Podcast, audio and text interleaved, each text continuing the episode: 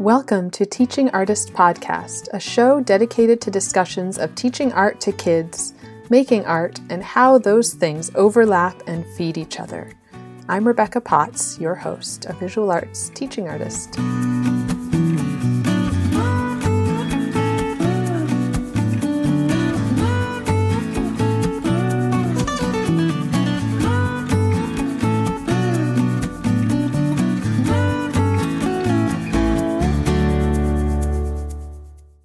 This week's episode is powerful and inspiring. Before we hear from Adjoa Burrows, I want to share a reminder that our exhibit, See Where It Takes You, is on view now at tapexhibit.com. Go check it out. Help us spread the word by sharing it with your friends, family, students, fellow teachers, and artists. Thank you. Adjoa Burrows has had several successful careers and it was such an honor to talk with her about her art practice, teaching, and children's books. She spoke about narrative and the importance of telling your own story and ensuring that students have opportunities to tell their own stories. I was so moved and inspired by this conversation. I hope you feel the same as you listen.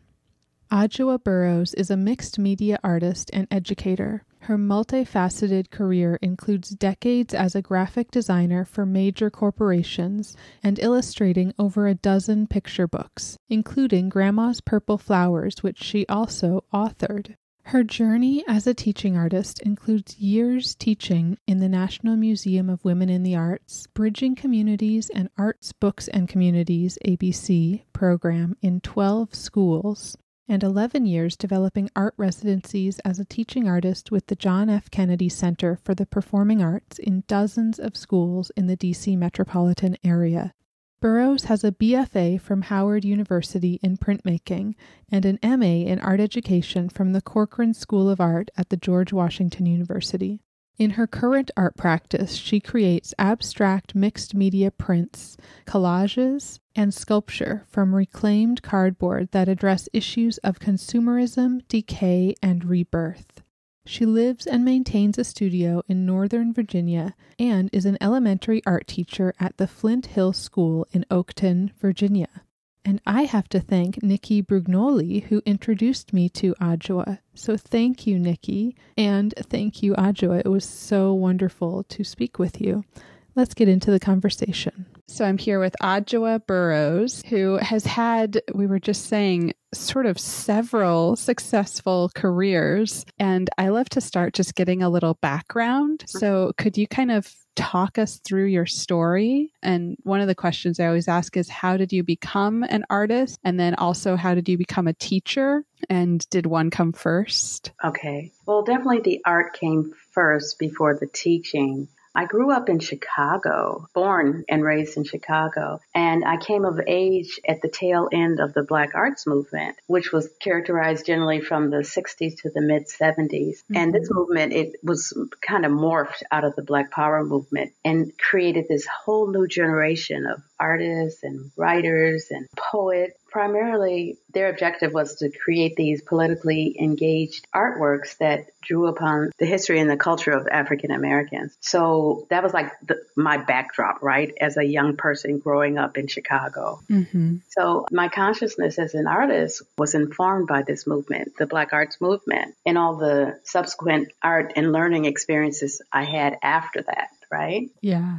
Yeah. So all of these art and learning experiences I had at the Southside Community Arts Center, which, uh, of course, was on the south side of Chicago. Yeah. And I took free art classes there. There were events and exhibits there. I participated in exhibits there and engaged in all this uh, communication with all these professional artists. And when that started, I was just in high school. I was like a junior and senior in high school. So that was like so big. Wow. And I joined like this organization called NCA, which is stands for the National Conference of Artists, and it's one of the oldest Black art organizations in the nation, right? Mm-hmm. And even as a young person, after I graduated from college, I headed up the Chicago chapter, and we had the 25th National Convention there in Chicago. So all of those experiences were just so rich and pivotal for me. Yeah.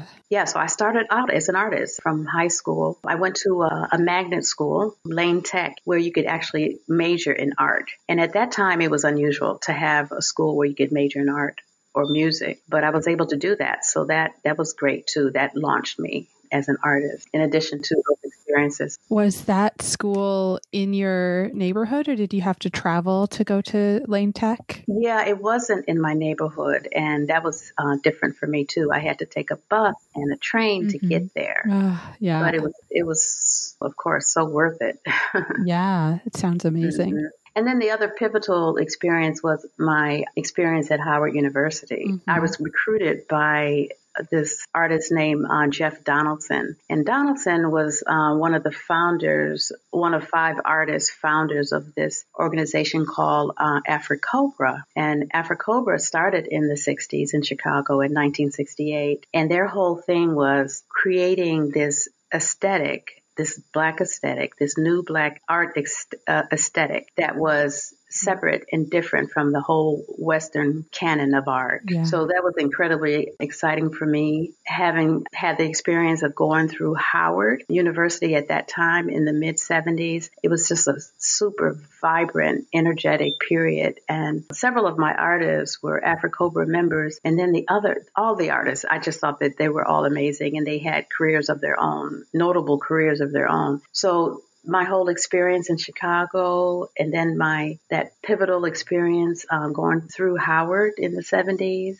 all of those things kind of mm-hmm. shaped who who I am, who I was as an artist, you know. Yeah. Oh, amazing. And do you feel like, as a teacher, thinking back to you having those experiences, do you try to bring that type of experience to your students? Well, yeah, like, you know, the exposure to the world of art, mm-hmm. the fact that art just doesn't exist like right here only in your neighborhood, but it's also connected to other people and other movements, you know, and energies around the world, really. Right. And then also, I feel like just hearing your story that a big part of it was also also having role models, like having, you know, representation being exposed to the Black arts mm-hmm. movement and having these Jeff Donaldson at Howard, having these role models. Oh, absolutely. Mm-hmm. throughout your young art career? Yes, it was quite nurturing because during that time when I was in mm-hmm. high school, even I was always like the youngest kid on the block kind of thing. So people kind, people definitely took me under their wings. There was this artist, activist, amazing woman, Margaret Burroughs. Her her name our names aren't spelled the same, you know. People used to say, "Oh, is that your yeah. mother?" I'm like, "No, but I, I wish she was."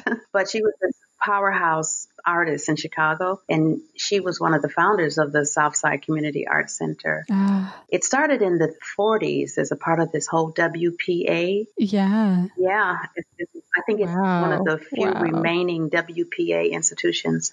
But she was great. You know, she was always approachable. She, you know, would advise me on things. So I felt like I had this vibrant, very real community of artists, you know, that were nurturing me during that time. And I remained uh, in in touch with all those people people throughout because of the NCA, you know, the annual conferences and everything. So yeah, just yeah. rich beyond measure, just incredibly rich. Yeah, amazing. And the professor, my professors at Howard, Lois Mailou Jones, painter, she, she's like one of the few uh, African American artists represented in, at the National Museum of Women in the Arts. Mm. Scholars, just, you know, artist scholars, James Wells, who was a printmaker, very notable printmaker, just an incredible lineup of artists thinkers. Yeah, it was just amazing. Yeah. And then how did your how did you become a teacher as well? Where did that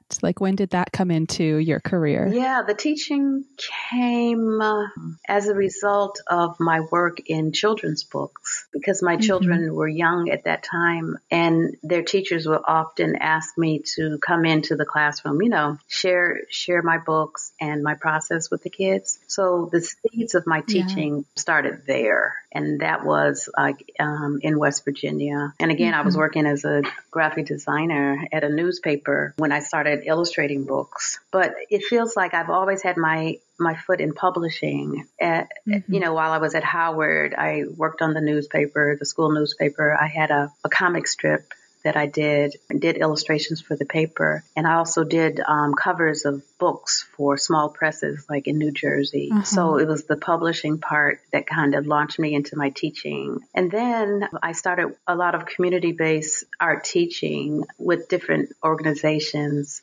reading organizations because of my connection with books. Mm-hmm. So these were like teaching artists opportunities, some informal, maybe it would be a thing where I do something once a month or so. And then I started teaching on a regular basis with the Kennedy Center in their Arts in the mm-hmm. School program where you know, you were scheduled for a year interacting with, you know, mm, in one season, maybe four or five different schools. Right. And the thing that was great about that was you were able to design your own residency, your curriculum, which was really nice. And I always focused on the bookmaking and the art making because of the natural connection between myself as an artist as well as a book writer and illustrator. Yeah, amazing. And how many kids do you have? Oh, I have three. And do you feel like when they were young, were you still you were do, you were doing graphic design and then also illustrating children's books? Mm-hmm. Were you how were you kind of managing time? And this is a little bit of a selfish question. I only have one kid, but I find it tricky to manage yeah, time. It's hard. It's it's extremely hard and stressful, but you manage because I'm really driven in that way mm-hmm. to create artwork because in addition to even doing the the stuff that I'm commissioned to do, I was also doing my own work, my own um, paintings and prints. Right. You don't sleep very much. yeah, given a you know a work day, and then you come home and you do all the things that are necessarily necessary for your family, and then it's like you have a this shadow life that starts at nine o'clock or ten o'clock, and you work until one o'clock or two o'clock on other things, you know. Uh, yeah, so familiar. yeah, yeah.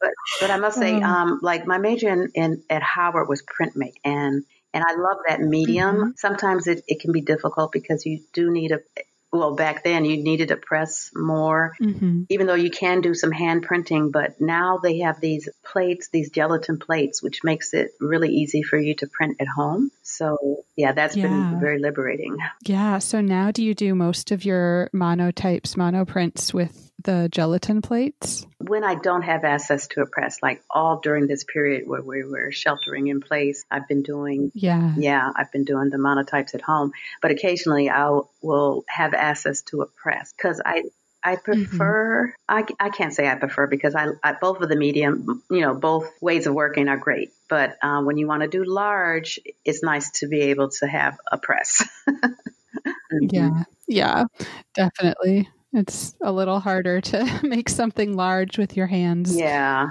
Yeah. And I just feel mm. like I was so lucky that during this time that I was able to work at home and that my studio was organized because it was really funny because we actually started around March, I think March 14th or something like that, mm-hmm. when, you know, they made the declaration, national pandemic. And like weeks before that, I just felt like compelled to clean my studio up and get it, you know, organized. Uh, and part of that was because we were going on a spring break, and I thought, ooh, yeah, I have to have things in order so that I can move straight into that. Because you know, when you work full time, whenever you have a break, it's like, oh my goodness, you, you really want to be organized so that you can produce, you know? Yeah. hmm And so you already had your studio was at home. Yes. So that's like your normal studio. So you didn't have to worry about not being able to access a studio space. Right. Which, you know, that I was very fortunate in that. Yeah. Yeah. I know that's a tricky thing. hmm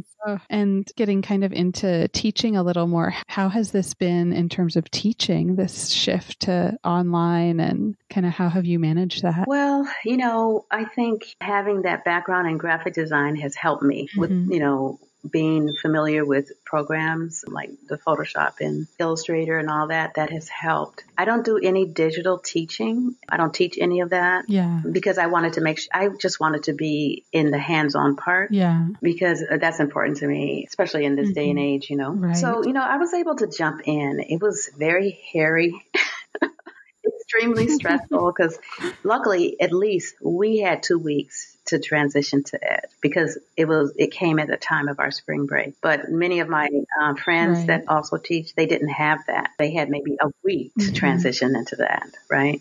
And my school toyed Right. or, or jog, toggled between like asynchronous and synchronous learning. Mhm. And in the beginning, we were only asynchronous. And with all of the challenges that presents, right? Right. Not being able to see the kids and Yeah. having to do those videos. I mean, the first video I did, it took me Uh-huh. like eight hours to do. Right. Oh, it takes so much Oh more time than just teaching in person. Yes, and it's so funny because people that are outside of the art education, they have no idea. They think, oh, that, that should be fun. you get that all the time. That should really be fun. I'm like, really? Oh. but it's challenging because you want to be able to. You want to make sure that you give them everything, right? You give them the background and uh, your lessons are clear, your objectives clear. You have the steps that are necessary. So it's it's extremely challenging. yeah. But one thing I always did in my lessons, I thought it was important. I always, always try to introduce an artist, talk about their process, show their work, and then launch into the creation of our pieces that were based on it, you know, or inspired by that. hmm Yeah. Like one of the lessons I had for fifth grade, we explored the art of, I think his name is Moody, the last name, and he was a botanist as well as a photographer. So we looked at some of his work and then I challenged them to go outside and photograph something in, in nature that intrigued them and take several views of it. So for me, I, I thought it was important for them to look at things in different lights, not only physical light, but different ways of looking at an object. Yeah. This artist, he would actually dissect a flower and then he would take the pieces and compose them on a page and photograph them. wow. It, it's incredible work. I, they didn't have to dissect, but I had them to take different views of flowers, really super close up view, and then some other views that intrigue them, you know, Yeah. and develop like three or four pieces that they could send to me. So that was like one lesson. Yeah. And that was the artist was Moody. What was his first I, name? I can't remember his first name. Oh, okay. Yeah. That's all right. And I'm just curious because he sounds really yeah, and I hope. I got his last name right. yeah. I know there's so many that we share Mhm. with kids. So, you know, the Uh, biggest challenge uh, for me going into this virtual teaching was the fact that there was no consistency in terms of what the children had at home to work with. Right. Right. So, Yeah. of course, some kids had paint. Kids that enjoyed art and gravitated toward art, of course, they had all kinds of stuff. Mhm. But then uh, the person that's kind of uh, on the fence with art, especially like fifth grade, they were, you know, they'd have a pencil. They they may have markers. They had Mhm. crayons, but not all pastels, you know. So the challenge was to find projects where they could have options. And so, you know, I, I always gave them options in terms of materials. And I always tried to use materials that recycle materials in the home hmm and also explore materials that were found in the natural world. Yeah. Yeah. I found myself doing the same and then kind of being grateful that we were coming to the summer as I started to run out of ideas for, okay, how, how else can I remix cardboard and like leaves and, right, right. you know, Yeah. Uh, and how was your teaching style kind of before all of this? Was were you kind of structuring lessons the same way, or did teaching online really shift the way you Uh, worked? I guess the major way it shifted was in terms of the flexibility of material. right. And I think one thing that teaching virtually allowed maybe more opportunity to investigate other artists and history, art history, Mhm. whereas Yeah. I'm I'm more the making. I'm more into the making. They do some research, but not a whole bunch. yeah. I think that's important, but I like the making more. Right. hmm I kind of do the same thing and and I agree that I felt like I was able to maybe ask them to spend more time looking at videos of artists or just thinking about sort of where the artist came from than I was able to in the classroom and part of it was just time like I want to emphasize studio time hmm and yeah like you're saying Yeah. the making but having having the ability to send them lessons that have you know that maybe take more time than the time we would have been given in the classroom hmm i guess that is one of the benefits to all of this a little silver lining Mhm. and then another unexpected outcome of it of it was that the kids, uh, especially the younger kids, because Mhm. they'd kind of depended on their parents to in, sometimes interpret the lessons, to read to them, like in the really younger grades, K and one, and it allowed this yeah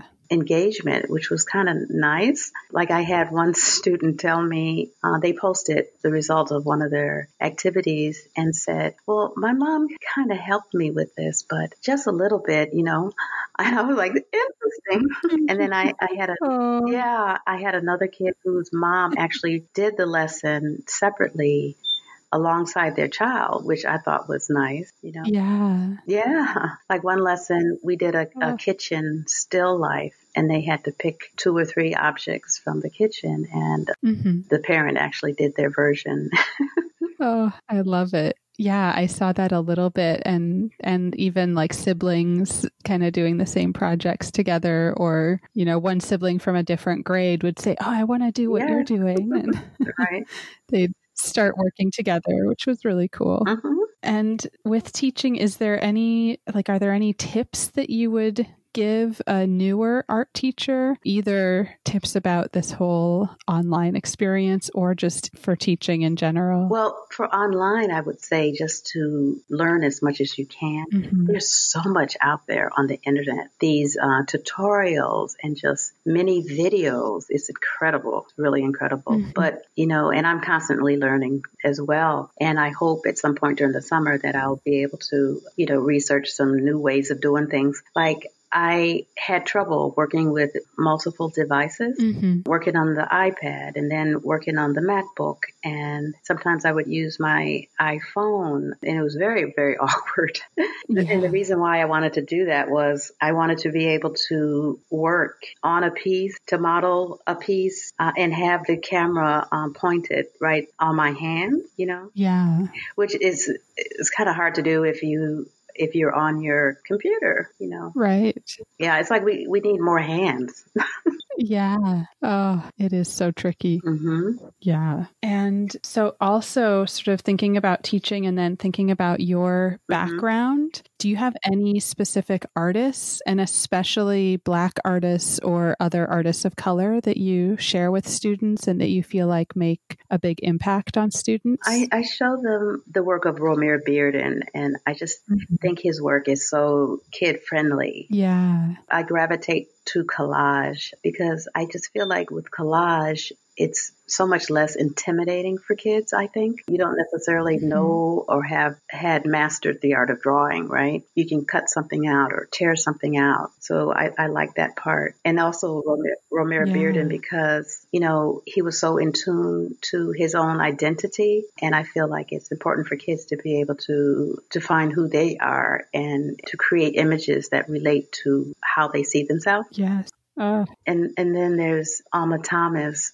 who a, a painter, and she was an educator too for much of her life. Uh, and when I used to teach at, in DC as a full time artist, I would introduce the kids to her because she was DC, and you know she was African American, and my kids were primarily African American, mm-hmm. and just you know emphasizing the fact that you don't have to always look outside of yourself. You know there are models right here in front of us, and the fact that this artist was right here, she lived practically in your neighborhood. You know, yeah, and the way she worked because she was at towards the later part of her career abstract, um, the way she dealt with color, uh, her perspective. Many of her pieces were from like a bird's eye view, from an aerial perspective, an abstracted aerial perspective of her garden, right, or space. So you know the themes were really interesting as well. Yeah. Mm-hmm. Oh, and that's more, a lot of it looks like it could be collage. Yeah, I made it collage.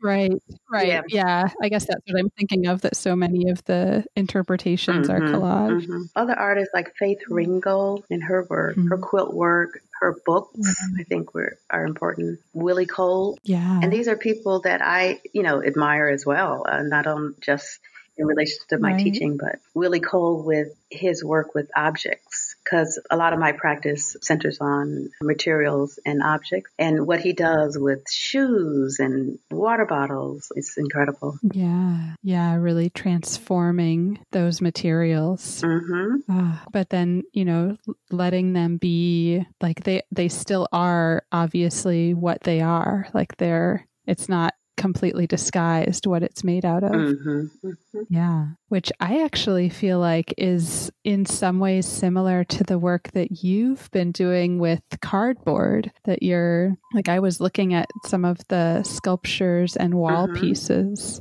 that you've been making. Yeah and just how the cardboard is so transformed, but it's still like very obviously mm-hmm. cardboard. Yeah, that was a draw for me to take something that uh-huh. had that has its beginnings in something like taking a shoebox for example and yeah transforming that deconstructing it really and making something else out of it it's yeah. fascinating to me and it had so many implications for me mm-hmm. in terms of the message and social political implications of tr- what trash is. Yeah. What is what are the things that we hold and value in society? What what are the things that we purchase? What are the things that we throw away and, and dis, discard you know? It's, it has a lot of parallels in society. Yeah. Uh, yeah so many layers mm-hmm. of meaning there. Oh oh and it's also interesting because it it kind of has a connection to my past because my mm-hmm. early work work as a graphic designer, I was a package designer uh. for Campbell Soup and Mattel Toys. So there I was designing and creating these intricate packages for these things. And then you know, now taking these same packages and destroying them and repurposing them, turning them into something oh, else. Yeah, I didn't even realize that until later after I had started doing it. I said, wow, this, there's this past connection, you know? Right. Yeah. And I feel like that also, like taking those packages apart connects to the the history of those packages as well and like where did they mm-hmm. come from and you know like you're saying what they who purchased it and what's what's the worth mm-hmm. now but I love that that you've gone from creating to kind of dismantling mm-hmm. these, these right objects. something and in the beginning i only created from boxes that i purchased or you know items that i purchased uh-huh. so it was interesting because right. in on one level it became like a snapshot of my consumer habits right but uh-huh. i'm not like a shoe person i had friends that are shoe people, you know, and they have like so many shoe boxes in their closet, but I don't purchase shoes that much. so at one point I, I needed to go outside of myself. So I started asking people to donate boxes. And then, um, I would get, I would go to the, um, shoe stores and ask people to save boxes for me. And uh, I'd walk through the door and they're just like, here comes the, the shoe lady, the shoe box lady. How many do we have today for? oh. oh, I love it. Uh, and I feel like like I actually did a couple of lessons thinking about shoes, and there's a few artists, Tyree Guyton and uh, Shiota Chiharu, both have done work with shoes oh. and like the story that a shoe mm. can tell. Where they're, I know Shiota Chiharu was collecting shoes from people in a similar way to your like shoebox okay. collection, but she was asking for them to also write a little note of like what is the story of your shoe? Where has it been? And, you know, what story does it tell? And then even looking, I think we looked at Van Gogh did a like a painting of uh-huh. his shoes. So looking at that and saying, well, what do these shoes say? Who wore them? And like, where have they been? They looked old. And, you know, just thinking about those questions. What story yes. does that tell? Yeah. And the same thing with the boxes. Like, what story mm-hmm. does that tell? What did it hold? And what meaning did it have for you? you know? Right. Yeah. Mm-hmm. Yeah. And boxes are interesting uh, in general. You know, they're designed to protect. To hold, to maybe to hide. Mm. Yeah. I'm sure there's people that, you know, put money in shoe boxes and push it under the bed. mm, right. And I, I, wrote a story about uh, pecans. I can't remember the name of it, but it never sold. But it talked about how, uh, well, it was inspired by the fact that, like, when I was a child in Chicago and I had aunts in Georgia. My parents came, you know, to Chicago from the rural South, Georgia. And uh, some of my aunts, they used to put pecans in shoe boxes and send them, send them to us, you know? Yeah. Yeah. So in this story, oh, it was called oh. Sweet Potato Day about a little girl and her aunts making sweet potato pie in the kitchen. Oh. And in one of the pieces, one of the pages, it talks about how, you know, the package came in the mail and, you know, the child being curious about what's in it and then opening up and finding pecans. And she was like, pecans? yeah. Oh, I love that. Oh. And do you share these stories or your books or any of your artwork? Do you share any of that with students? Yes, because I think it's important that children know that artists, they don't just exist in a a vacuum or mm-hmm. hidden away in a museum or, you know, that they're live and vibrant and in your community, you know? Yeah, absolutely. Yeah. I bring in my books. One of them, Grandma's Purple Flowers, it deals with a, a girl again and her relationship mm-hmm. with her mm-hmm. grandma. And so we talk about grandparents and you know, who has a special relationship with their grandparent and what, what are some of the memories, memories that you have, you know? Uh, yeah. Because everybody has stories to tell. Beautiful. And it's it's a matter of getting those out. And I think even, you know, art with children, art with adults and just generally it's all about the story. It's about the narrative. And, you know, who gets the, yeah. the political side of that being who gets to tell your story and, you know,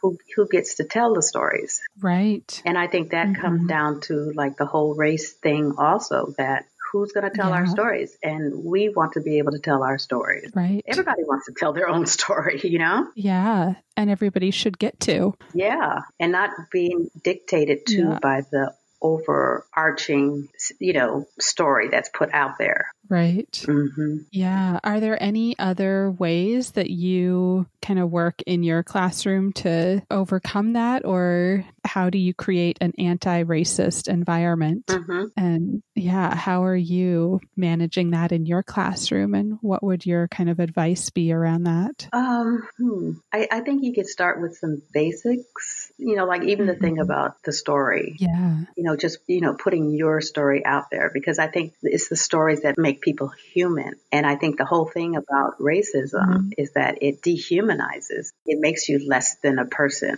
You know, you're just this stereotype. So I think you can start basically with creating visual narratives or, you know, written narratives about who you are. Yeah. And like if you had a chance to tell the world who you are, what would you say? What what would you say? I might do that come fall. Yeah. Mm-hmm. Yes, I love that. Yeah. For all the grades. All of them. And it'd be so nice to see mm-hmm. see what they do. Mm-hmm. And I love that how you said visual or written that, you know, I feel like a lot of times some kids are really stuck when it comes to images, whereas others are more stuck where it comes to words. Mm-hmm. So giving that kind of flexibility and the option for both. Mm-hmm is always helpful. And then it also includes, you know, the younger kids that might not be reading yet. Absolutely. Yeah. And all different ability levels. Absolutely. But in my experience, I feel like people, children, young children are more apt to draw than they are to write. Mm-hmm. And so when, like, yeah. during my residency periods at the Kennedy Center, I always start with the art and,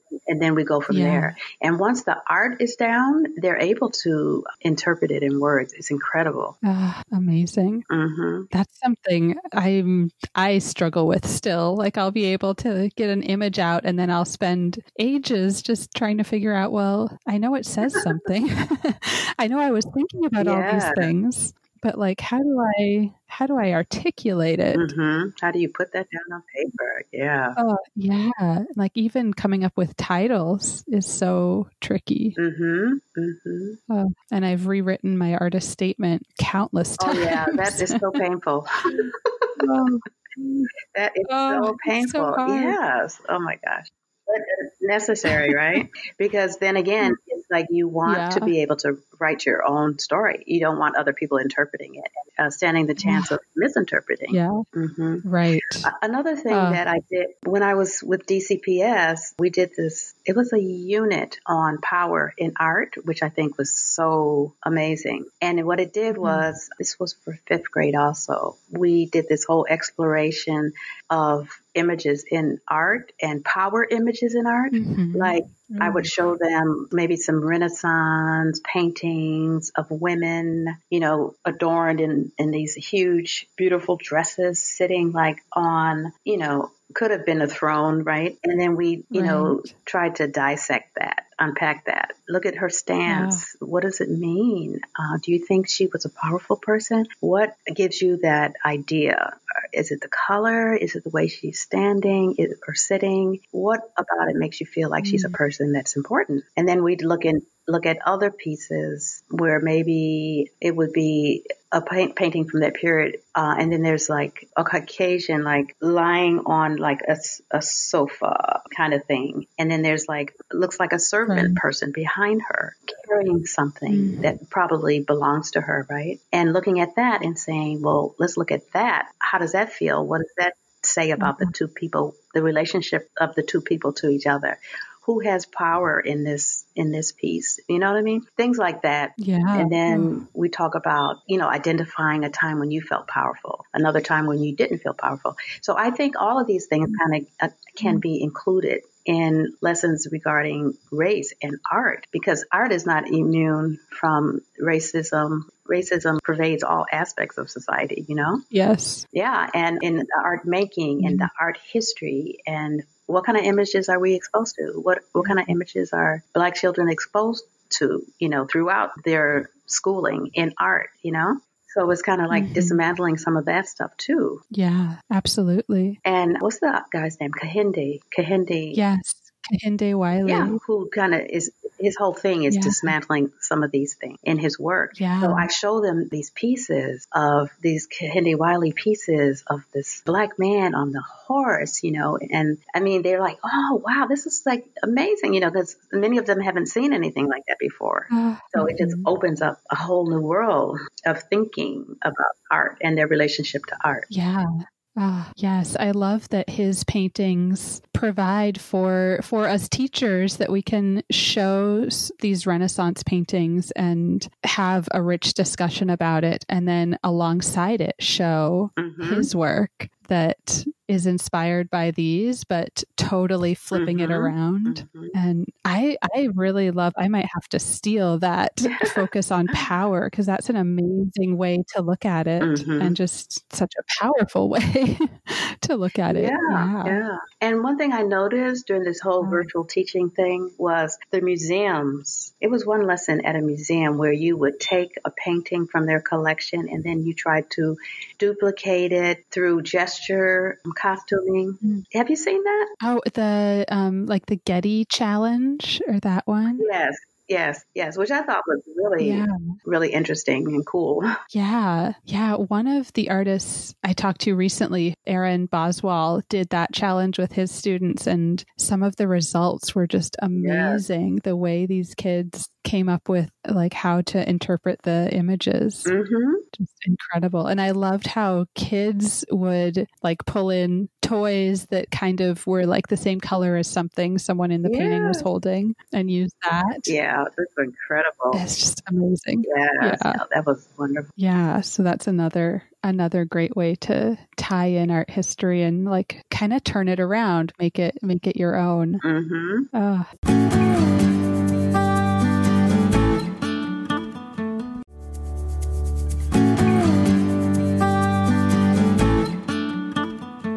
Thinking more about your work, could you maybe give some advice about showing and selling your work? How have you managed to do that? And kind of what are the best resources that have been helpful along the way? To show, I think I look online for a lot of that. There's artist calls. Mm-hmm. Yeah. There's different groups that publish artist calls like all the time. And then I think it's important too to connect to your community Mhm. and see what art organizations exist. Like here, there's a Women's Caucus for Art. Yeah. There's a Black Artists of DC. There's a Washington Printmakers Group, and there's a sculpture group. So depending on your medium, finding out what organizations exist locally would be a good start. Right. And then, like, if you graduated from a local university or something, you could also check the alumni associations because they often have opportunities posted, like on Facebook Right. groups or that kind of thing. Yeah. hmm And have there been any big barriers that you've overcome in your career? And then how did you do it? Well, yeah, I think being a black woman in art is a big one. Yep. I Absolutely. Art world is dominated by white males, and it trickles on down in so many aspects of the art world uh, in terms of having Mhm. access to opportunities, just even knowing about opportunities and having the connections, people in places that can open doors for you, for you is oftentimes missing. Right. And you know, I'm just because of who I am and my personality, I tend to take no's as an opportunity to even push harder. Mhm. I think there has to be. You, I don't think you can be a, a super shy person and be successful in art Oh, because it take it takes a you get a lot of rejection anyway. Yeah. It takes a certain hard shelledness to persevere, but just keep Yeah. pushing it, keep pushing at it until the door opens. Because I know even as a writer illustrator, there was a I lived in California and I had done a bunch of emergent reader books for this teacher. It was this publishing company was started by teachers. It was called Creative Teaching Press in California when I lived there mhm. and I did a bunch of like emergent readers and I wanted to break into trade books and there was a conference in town. It was called the Booksellers Association or something like that. They changed their name since then. Mhm. But the convention came to town and I'm like, I'm going. And um because of some former connections I had in printing or in publishing, there's a, a guy from one of the smaller presses I used to do work for was there and he gave me a pass. So I went with my portfolio and, and everything and thinking that I'd be able to talk to some other publishers. Well, it was it was um, not the best idea, but I was able to break through. Basically, at those type of conventions, they're they don't want to see talent. They don't. They want to see booksellers, you know. But I was determined because I Ah. felt like this was a, you know, an opportunity that only comes up like once every, it's, you know, several years. So I kept Mhm. pushing, and every publisher would say, "No, no, it's this is we don't see artists here at this event," you know. But I talked to a publisher, Lee and Low Books. They're out of New York, and they're one of the few multicultural children's book publishers around. Ah, I showed them some of my work and they liked it and they said, Oh, we don't have anything that would fit your particular style. And all of my children's books are done in cut paper collage, right? yeah. So they're just like, Oh, well, if something comes up, we'll let you know. And I thought to myself when I left that day, Oh, yeah, right. You probably tell everybody that. But two years, it took two years, and I get a call from them, and, Wow. and they had a manuscript for me. I think it was called um, My Steps, about some children playing, you know, on their steps through the seasons. So it's stuff like that, you know, where I could have just after that first no walked away, or that second no, or the third no. Yeah. But just, you know, But you kept at it. yeah, being able to persist helped me. Yeah. Oh, Yeah. And so as a result, I have um, one, two, I think five books from them or something. But wow. yeah. Ah, and some of them are that you've both written and illustrated. Yeah. The Grandma's Purple Flowers was written and illustrated by me. And then I have two smaller, like emergent readers Go Go Gumbo and Everybody Wears Braids. Ah, I love that. And how did that shift, like from being the illustrator to being both author and illustrator? Well, I just felt like it was a natural progression. Mhm. And I tell my kids all the time in school that you can be good at something, but you can push yourself and, of course, be better at something and then challenge yourself, you know, something that you feel like, oh, I could never do that. Try it, you know, and you can be successful, you know? Because I had illustrated at that time, I think it was like eight or nine books I had illustrated. And I said, it was like an aha moment for me that, wait a minute now, I can illustrate other people's works. Why can't I write my own work? You know,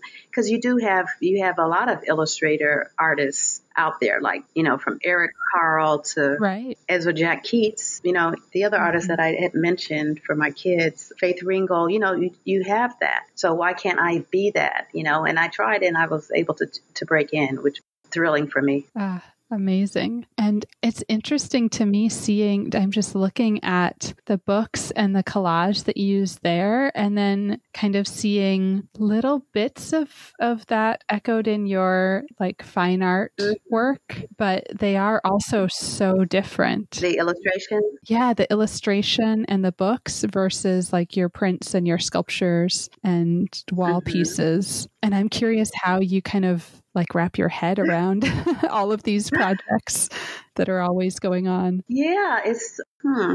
Well, with illustration, you are bound to the words, right? So you have something very concrete that you're operating or launching from. Whereas with my fine art work, I work very intuitively and I pull things out of like what I see. I don't often come in saying, okay, well, this is going to be a piece about this and that. Mm-hmm. I start working and there are things and themes that are suggested through like the colors and the energy, the line work. Yeah. So Mm-hmm. I operate on really different levels with them. Do you kind of have projects going in both simultaneously? Yeah. I'll be working on the wall constructions and everything and then working on an idea for an illustration for something or a story. Mm-hmm. Yeah. And do you feel like you almost need to have both going on? Like they it would seem to me like they kind of tap into different different parts of the brain or different sides of, Yeah, of you and are like releases in different ways. Yeah, and I just, I, I guess it's just my personality. It's like I, I can't just have one thing. I have to have three or four different. I don't know. Sometimes I feel like it's detrimental, but it's just the energy, kind of energy that I have that I'm constantly working on multiple things at one time. yeah. It's it's kind of crazy. But that's it's amazing. It's, it's meant that you have like several successful careers going on. But I think the main thing now Yeah. is just well, it's the, my teaching practice, and then the practice of Mhm. creating the prints and the the wall installations and floor pieces. Yeah. Even though I'm also working on a project, a book project, uh, an artist book project that relates to what I've been experiencing with during this time of COVID and everything yeah. and working on some writing related to that too for the National Art Education Association. Yeah, NAEA. Yeah, they had a Uh-huh. call for Yeah. narratives and everything relating to working during this period. Ah, hmm that'll be really interesting to see. Yeah, I think everybody has had some really incredible experiences during this period, you know, and to just document it, I think is is important. Yeah. Has that process kind of helped you, like, helped you through it? Well, I, I didn't really think about like my response to it until recently because when you're in it, you don't really think about it. Mm-hmm. You know what I mean? Yeah. you think about it, but on a kind of um, surface level, like, how am I going to get through this? how am I going how am I going to work through yeah. it? But then after, like after school closed, then it gave me a little bit more time. And all through it, though, well, the first month was really hard being isolated. Mm-hmm. But I, after that, I started taking walks and taking photographs of the things that I saw, which mm. was comforting to me because I, I don't think I even yeah. went outside for three weeks. It was crazy. Right. Uh, yeah, we were similarly kind of holed up yeah. Because just not really oh. knowing, you know, like what this really is and oof. Yeah. But like documenting goes back to the who's going to tell the story of this and wanting to be included mm-hmm. in the stories that are told during this period. You know, so that motivates me to to write and to create. Yeah. Absolutely. And then maybe just thinking of all the things that you have going on, could you kind of like walk us through a week or a day like what is what does time look like for you how are you kind of managing all the different aspects of what you do hmm. i have to write things down I have to write yeah. things down, and then like being a visual person, I have to. I'll put things on post-it notes and put them on the wall, you know, like and put it in categories. Like I was uh, interviewed by the Studio Visit. It's um yeah online, and so I had to clean up my studio for that. that and then getting ready for this interview even it helped me to reflect on you know my life and what I'd been doing over the decades, you know. And then this yeah. this book project that's coming up, this artist book project, it's going to take a year to do it. It's yeah. a collaborative with eight other artists. Wow. And then working with, I work with a collective called Women of an Undetermined Age, W O A U A. Yeah. And we meet, you know, like every other week and we talk about our art and share what we're working on and everything. Working with that. And, that sounds amazing. Yeah. So lots of irons and a lot of fires, but my biggest struggle is getting the work done, you know. So like I guess in a given week, none, mm-hmm. of my mm-hmm. weeks are ever like the same. right. but like my week in school, like it's your day, of course, starts like five o'clock or six o'clock. By the time you get home, maybe four right. or five or six or seven, depending on what I'm working on. Mm-hmm. and then just carving, trying to carve out some time in the evening, if not actually putting my hands on the work, trying to come up with a plan for the work or writing about the work, mm-hmm. you know? Right. And then on weekends, weekends are always a monster because you're trying to do everything that you couldn't do during the week but still trying to oh. carve out some time for your practice, you know. Yeah. So it's just an ongoing struggle. yeah.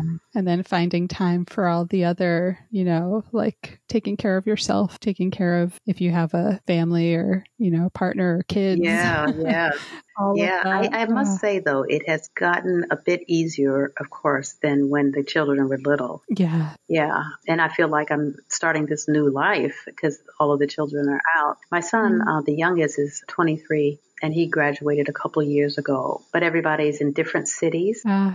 And, you know, we get together virtually when we can kind of yeah. Yeah. Uh, yeah. A lot of FaceTiming or Zooming. Yes. Yes. And I'm about zoomed out, especially during the virtual oh, period. Yeah. I was just like, oh my God. And in the evenings, you know, there were always these different activities that you could partake in, you know, at museums, you know, and everything. And, right. you know, I, I, was always like, oh, this sounds great. I want to do this from seven to nine. And then when you get down to it, I'm like, oh my goodness, I don't think I could do this. I can't be online yeah. all day and then do this at night. No way. Yeah, it gets to be too much. Mm-hmm. Uh, yeah, I feel a little bit the same way. I was partially excited that I would be able to like attend an opening because it was online. And usually I, you know, my daughter's in bed and I can't just like leave the house with her in bed to go to an opening. So it was almost like it opened a new door. But then, yeah, often I felt the same as you. Like I just want to be to spend that time making something with my hands and not being online. Yes. Oh my goodness. Oh. And another thing I wanted to oh. mention, as far as he had asked me if there was any advice for like new teachers, yeah, to take advantage of the education programs at these museums. Sometimes they're free. Yeah. And I, I, attended maybe one virtual one during this whole virtual teaching thing, but they're so rich and there's so many resources that they give you, including like mm-hmm. before virtual materials for your classroom, posters of artists and everything. It was, it was quite nice. Yeah, that's true. And then uh, organizations like the National Art Education Association in my community in the DC area, they have DC, let me see, DCEA or something like that. But but it's the DC arm of NAEA, and they had uh, events right. and you know get-togethers with teaching artists, sharing of resources. It's quite helpful. Yeah, yeah. Like take advantage of all the resources that are out there. Mm-hmm. Uh, oh, one more that I sometimes I forget this question, but I feel like people ask this a lot is how do you overcome creative blocks? So if you're ever stuck, how do you get past that? Or are you not stuck because you have so many yeah, things going on? Just go on to something else, to something else I'm working on. Because sometimes right. I think the stuckness is important because that's the period when you can let an idea incubate mm-hmm. and just sit. Just sitting with an idea for a while, I think helps. And I think it's a part of the creative process, actually. Yeah. Yeah. The downtime. Yes. Oh, I love that. That that's like the incubation time. Mm-hmm. Uh, you've got to let that idea grow and, and mature on its own, and then it'll pop out when it's ready. Yes, yes.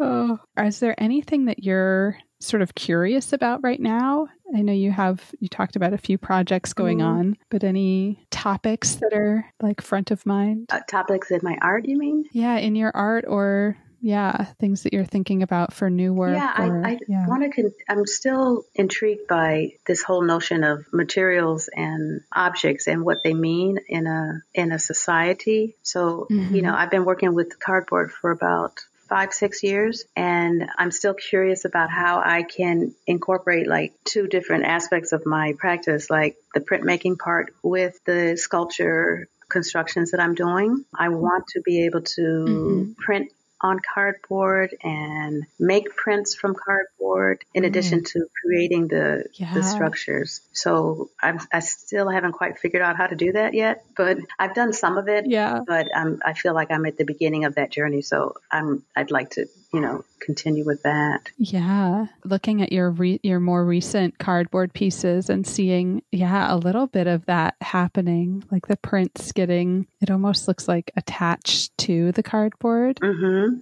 Mm-hmm. But then still seeing that like tear away, cut away. Like I, I really like how we see bits of the interior of that yeah. cardboard and almost like the cardboard has its like guts yes, spilling yeah. out. yeah, I'm just so fascinated. It's so oh. amazing how you can just be so fascinated about something, right? Yeah. Yeah. Uh, I think that's the nature of artists. Like we're always fascinated with these textures and, mm-hmm. you know, little mm-hmm. things. Uh, okay. I have a fun kind of question. What is your go to order at your favorite restaurant? What is the name of that? Uh, chicken Penang, which is a Thai dish, spicy. Oh, yeah. Uh, and sometimes I feel now, I feel almost bad asking because I know a lot of us are not able to get the food from our favorite restaurants. Yes, I tell you. Yeah. yeah, when I think about it, I have not been to a restaurant in th- over three months. Yeah, me neither. Oh, oh, it's a lot. Yeah. And then is there anybody that you would want to thank or give like a shout out to? to I think to my kids, Kadala, Cass, and Hyacinth. Ah, so sweet. I love that. Have they been, do you feel like they inspire your work a lot? They inspired a lot of my children's books and my mm-hmm. illustrations, and I used yeah. uh, them to model for many of the illustrations. Ah, that's great. Yeah. And kind of final thing, where can our listeners connect with you online? Well, they can email me, Adjoa at adjoaburrowes.com. I have a page on Instagram if you search for me by name. My I have a some artwork up on fineartamerica.com. And if you put my name mm-hmm. in, my work will come up. Yeah. Yeah. And then I can link to everything as well. Okay. Yeah. Oh, thank you so much. This has been so informative. I feel like I've been taking notes and I feel like you just have so much wisdom to share. Oh, thank you. Thank you so much for the opportunity, really, to talk about my work and my teaching. Yeah. Yeah. I know. I feel like we yeah, could keep going.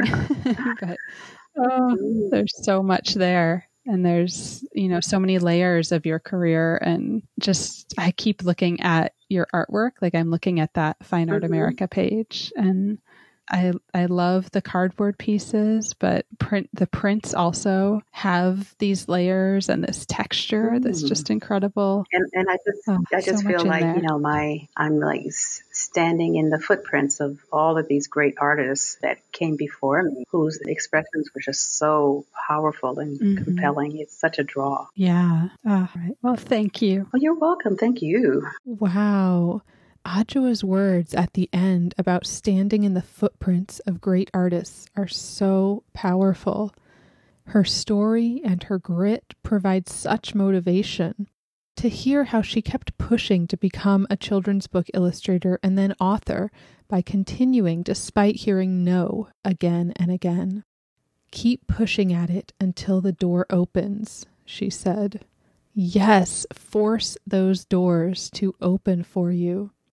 I also loved her response to creative block, just sitting in that stuckness and letting it be time for incubation of an idea. She talked about how that pause, that slowing down, is part of the creative process. Soak up her wisdom.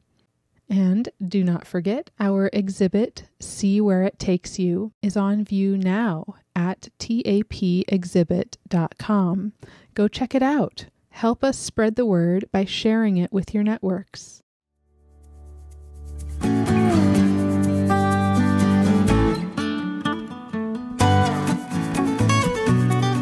Thank you so much for listening. As always, you can reach me at Teaching Artist Podcast on Instagram or teachingartistpodcast at gmail.com. Who do you want to hear from? Please share your recommendations of teaching artists. And if you loved this episode, please subscribe, leave a review wherever you listen to podcasts, and follow me. It really makes a big difference. Thank you.